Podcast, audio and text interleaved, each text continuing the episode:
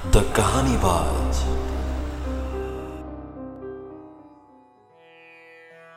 नमस्ते दोस्तों, स्वागत है आपका एक बार फिर से द कहानी बाज के कहानियों में। हम लेकर आए हैं आपके लिए एक नई कहानी, जिस कहानी का नाम है उद्धार। इस कहानी को लिखा है भारत के सुप्रसिद्ध उपन्यासकार, जिनका नाम है मुंशी प्रेमचंद। ये कहानी उस वक्त की है जब जब रुपयों की कीमत बहुत ज़्यादा हुआ करती थी। और एक ऐसे लड़के की कहानी है जो एक लड़की की ज़िंदगी बचाने के लिए खुद की जान दे दी। तो चलिए हम कहानी की ओर विस्तार से चलते हैं। हिंदू समाज की वैवाहिक प्रथा इतनी दूषित, इतनी चिंताजनक, इतनी भयंकर हो गई है कि कुछ समझ में नहीं आता। उसका सुधार क्यों करो? बिरले ही ऐसे माता पिता होंगे जिनके सात पुत्रों के बाद एक भी कन्या उत्पन्न हो जाए तो वह सहर्ष उसका स्वागत करें। कन्या का जन्म होते ही उसके विवाह की चिंता सिर पर सवार हो जाती है और आदमी उसी में डुबकियाँ खाने लगता है। अवस्था इतनी निराशमय और भयानक हो गई है कि ऐसे माता पिताओं की कमी नहीं है जो कन्या की मृत्यु पर हृदय से प्रसन्न होते हैं। मानो सिर से बाधा टली। इसका कारण केवल यही है कि दहेज की दर दिन, दुनी, रात चुगुनी। पावस काल के जल गुजरे की एक या दो हज़ारों तक नौबत पहुँच गई है। आपको बता दूँ कि दहेज उस वक्त भी एक बेटी के बाप के लिए बहुत ज़्यादा होती थी, बहुत चिंताजनक होती थी। और आज भी उसी तरह है। ये कुप्रथा अभी तक खत्म नहीं हुई है। खैर, हम चलते हैं कहानी की ओर। अभी बहुत दिन नहीं गुजरे कि एक या दो हज़ार रुपये दहेज केवल बड़े घरों की बात थी। छोटी छोटी शादियों पाँच सौ से एक हज़ार तक तय हो जाती थी। अब मामूली मामूली विवाह भी तीन चार हज़ार के नीचे तय नहीं होते। खर्च का तो यह हाल है कि और शिक्षित समाज की निर्धनता और दरिद्रता दिन पर दिन बढ़ती जा रही है। उसका अंत क्या होगा, ईश्वर ही जाने। बेटे, एक दर्जन भी हो तो माता पिता को चिंता नहीं होती। वह अपने ऊपर उनके विवाह भार का अनिवार्य नहीं समझता। यह उसके लिए कंपलसरी विषय नहीं है, ऑप्शनल विषय होगा तो कर देंगे, नहीं तो कह देंगे, बेटा, खाओ, कमाओ कमाई हो तो विवाह कर लेना। बेटों की कुछ चरित्रता कलंक की बात नहीं समझी जाती, लेकिन कन्या का विवाह तो करना ही पड़ेगा। उससे भागकर कहाँ जाएँगे? अगर विवाह में विलंब हुआ और कन्या के पाँव कहीं ऊँचे नीचे पड़ गए तो फिर कुटुंब की नाक कट गई, वह पतित हो गई। टाट बाहर कर दिया गया। अगर वह इस दुर्घटना के सफलता के साथ गुप्त रख सका, तब तो कोई बात नहीं। उसको कलंकित करने का किसी का साहस नहीं। लेकिन अभाग्यवश यदि इसे छिपा ना सका भंडाफोड़ हो गया तो फिर माता पिता के लिए भाई बंधुओं के लिए संसार में मुँह दिखाने को नहीं रहता। कोई अपमान इससे दुसाहस कोई उपत्ति इससे भीषण नहीं।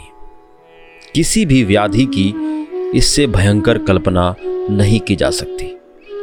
लुत्फ तो यह है कि जो लोग बेटियों के विवाह की कठिनाइयों को भोग चुके होते हैं, वही अपने बेटों के विवाह के अवसर पर बिल्कुल भूल जाते हैं कि हमें कितनी ठोकरें खानी पड़ी थी। जरा भी सहानुभूति नहीं प्रकट करते, बल्कि कन्या के विवाह में जो तावान उठाया था, उसे चक्रवृद्धि ब्याज के साथ बेटे के विवाह में वसूल करने पर कटिबद्ध हो जाते कितने ही माता पिता इसी चिंता में ग्रहण कर लेता है।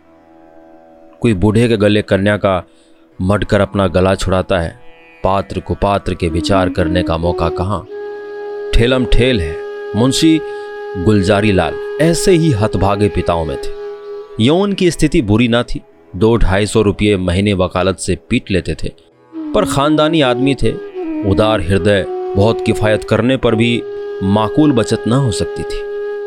संबंधियों का आदर सत्कार ना करे तो नहीं बनता। मित्रों की खातिरदारी ना करे तो नहीं बनता। फिर ईश्वर के दिए हुए दो पुत्र थे, उनका पालन पोषण, शिक्षण का भार था। क्या करते? पहली कन्या का विवाह टेढ़ी खीर हो रहा था। यह आवश्यक था कि विवाह अच्छे घराने में हो। अन्यथा लोग हंसेंगे और अच्छे घराने के लिए कम से कम पाँच हज़ार का तखमीना था। उधर पुत्री सयानी होती जाती थी, वह अनाज जो लड़के खाते थे, वह भी खाती थी। लेकिन लड़कों को देखो तो जैसे सुखों का रोग लगाओ और लड़की शुक्ल पक्ष का चाँद हो रही थी। बहुत दौड़ धूप करने पर बेचारे को एक लड़का मिला। बाप आबकारी के विभाग में चार सौ रुपयों का नौकर था। लड़का सुशिक्षित स्त्री से आकर बोले, लड़का तो मिला और घर बार एक भी काटने योग्य नहीं। पर कठिनाई यही है कि लड़का कहता है, मैं अपना विवाह न करूँगा। बाप ने समझाया, मैंने कितना समझाया। औरों ने समझाया, पर वह टस से मस नहीं होता। कहता है, मैं कभी विवाह नहीं करूँगा। समझ में नहीं आता विवाह से क्यों इतनी घृणा करता है। कोई कारण नहीं बतलाता, बस यही कहता है, मेरी इच्छा। माँ बाप का इकलौता लड़का है। उनकी परम इच्छा है कि इसका विवाह हो जाए। पर करें क्या? यौ उन्होंने फलदान तो रख लिया है। पर मुझसे कह दिया है कि लड़का स्वभाव का हठीला है। अगर ना मानेगा तो फलदान आपको लौटा दिया जाएगा। स्त्री ने कहा, तुमने लड़के को एकांत में बुलाकर पूछा नहीं? गुलजारी लाल ने कहा, बुलाया था, बैठा रोता रहा, फिर उठकर चला गया। तुमसे क्या कहूँ? उसके पैरों पर गिर पड़ा, लेकिन बिना कुछ कहे उठकर चला गया। स्त्री ने कहा, देखो, इस लड़की के पीछे क्या क्या झेलना पड़ता है। गुलजारी लाल ने कहा, कुछ नहीं। आजकल के लौंडे सैलानी होते हैं। अंग्रेज़ी पुस्तकों में पढ़ते हैं कि विलायत में कितने ही लोग अविवाहित रहना ही पसंद करते हैं। बस यही सनक सवार हो जाती है कि निर्द्विध रहने में ही जीवन की सुख और शांति है। जितनी मुसीबतें हैं, वह सब विवाही में है। मैं भी कॉलेज में था, तब सोचा करता था कि अकेला रहूँगा और मज़े से सैर सपाटा करूँगा। स्त्री ने कहा, है तो वास्तव में बात यही है विवाह ही तो सारी मुसीबतों की जड़ है। तुमने विवाह ना किया होता तो क्यों ये चिंताएँ होती? मैं भी कुंवारी रहती तो चैन करती। इसके बाद एक महीना बाद मुंशी गुलजारी लाल के पास वर ने यह पत्र लिखा।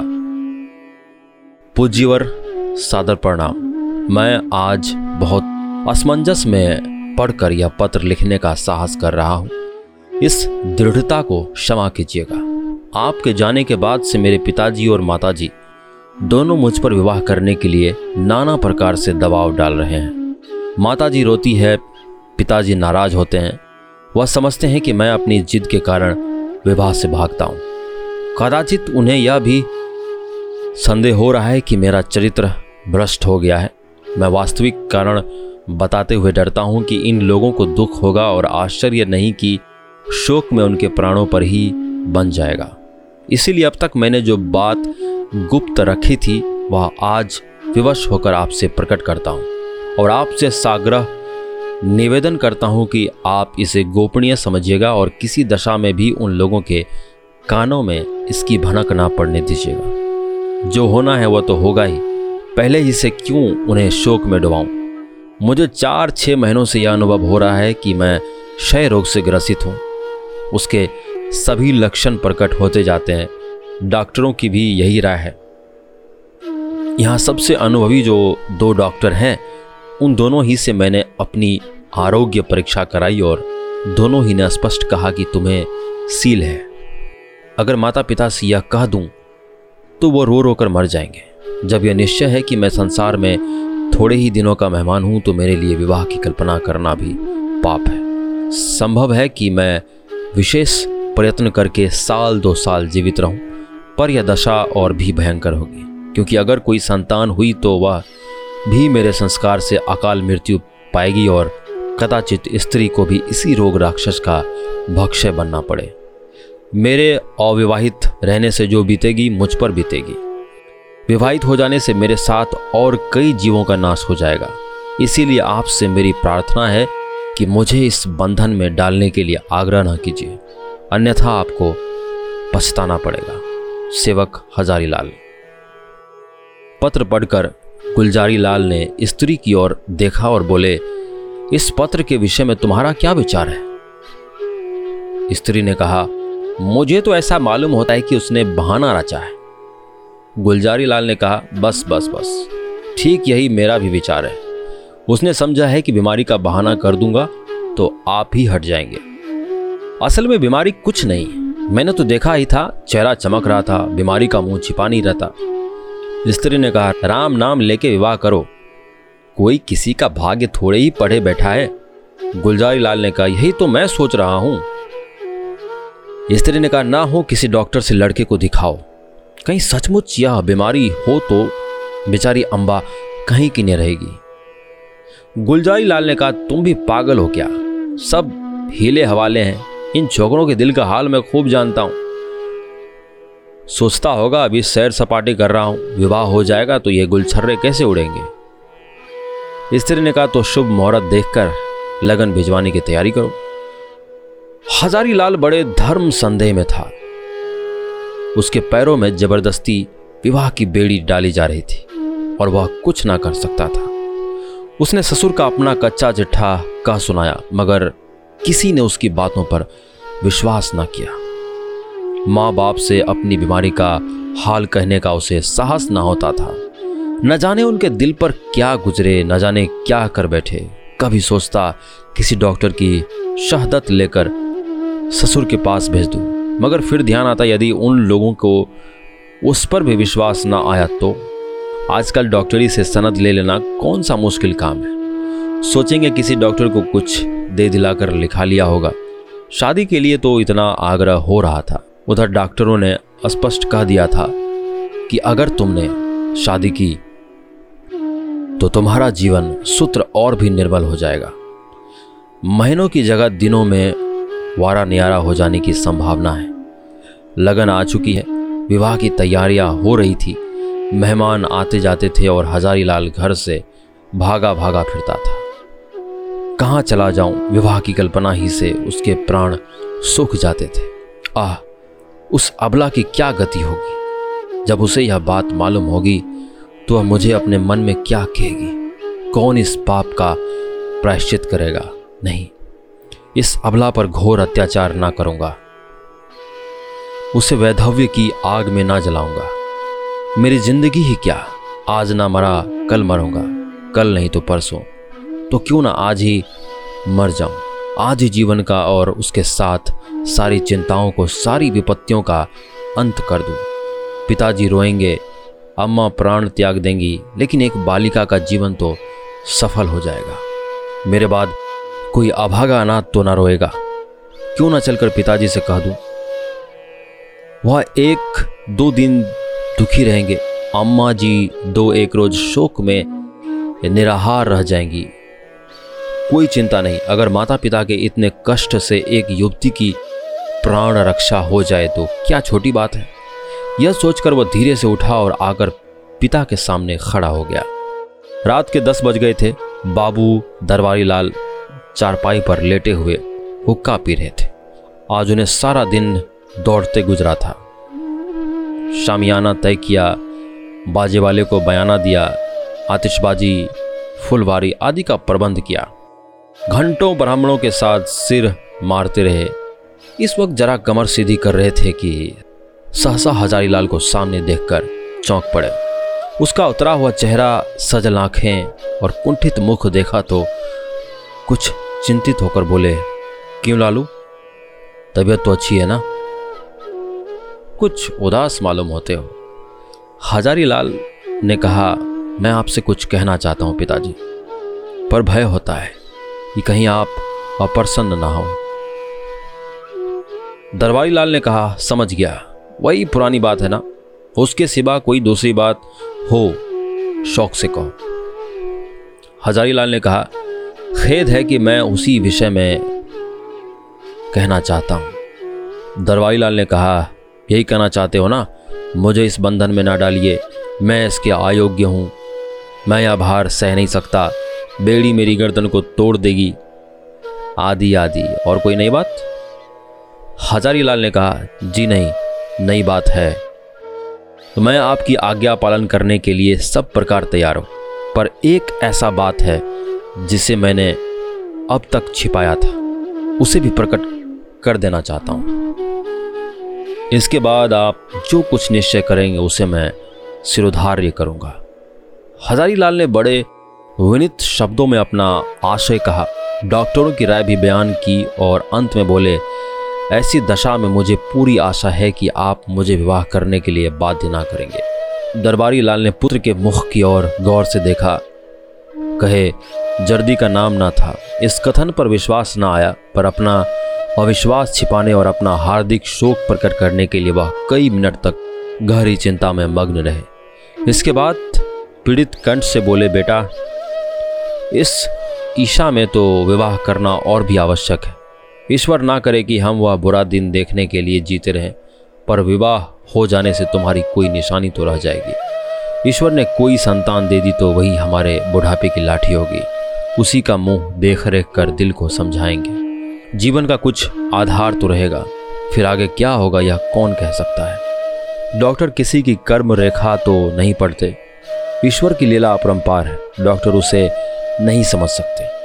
तुम निश्चिंत होकर बैठो। हम जो कुछ करते हैं, करने दो। भगवान चाहेंगे तो सब कल्याण ही होगा। हजारी लाल ने इसका कोई उत्तर नहीं दिया।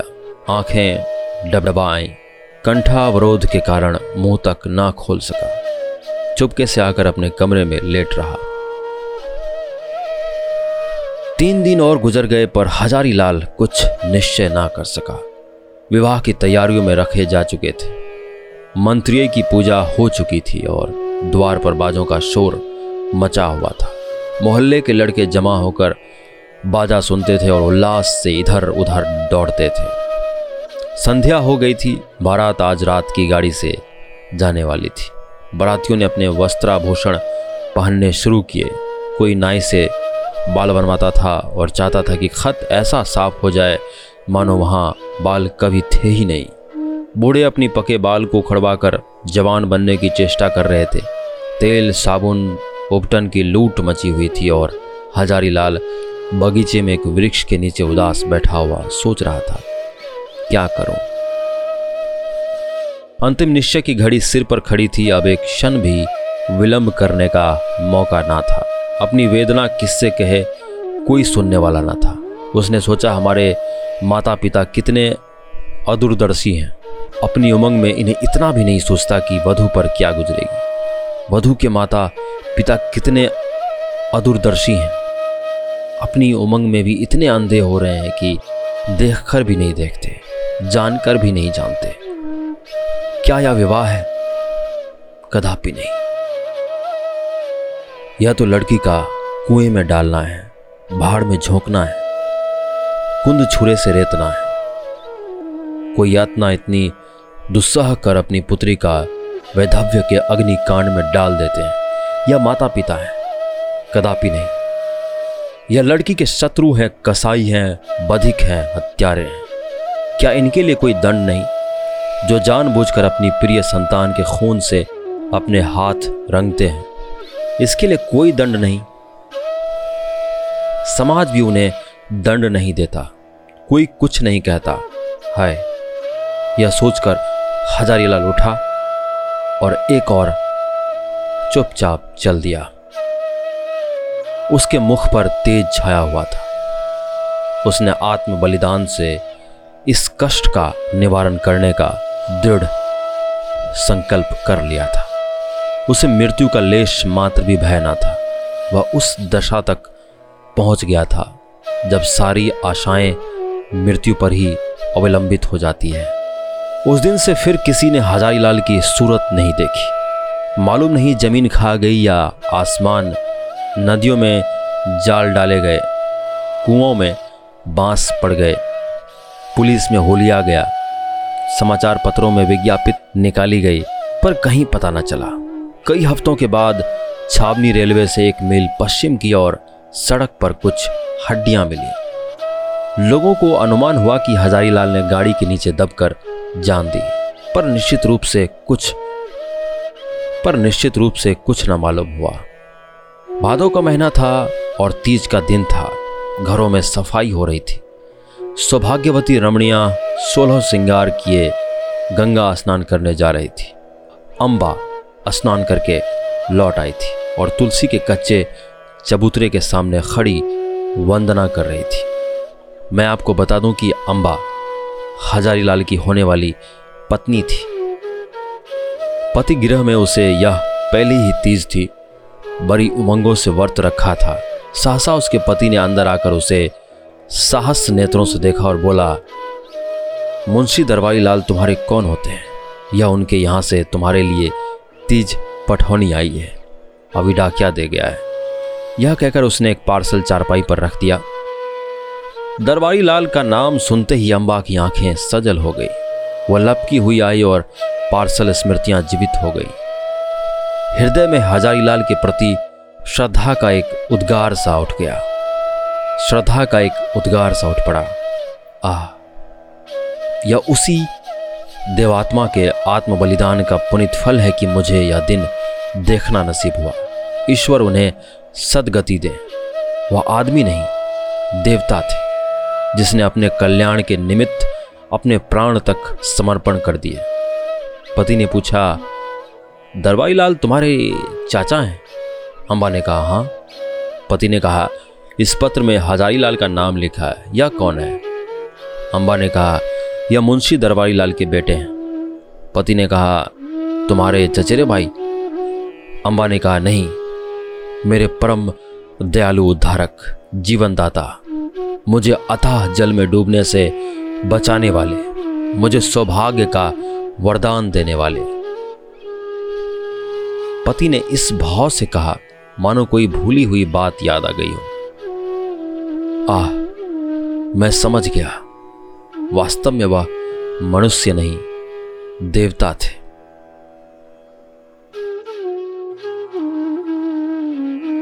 आज की कहानी में बस इतना ही।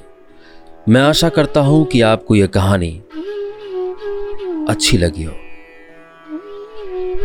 इसी तरह हमारे नई नई कहानियों के साथ बने रहने के लिए हमारे साथ जुड़े रहें।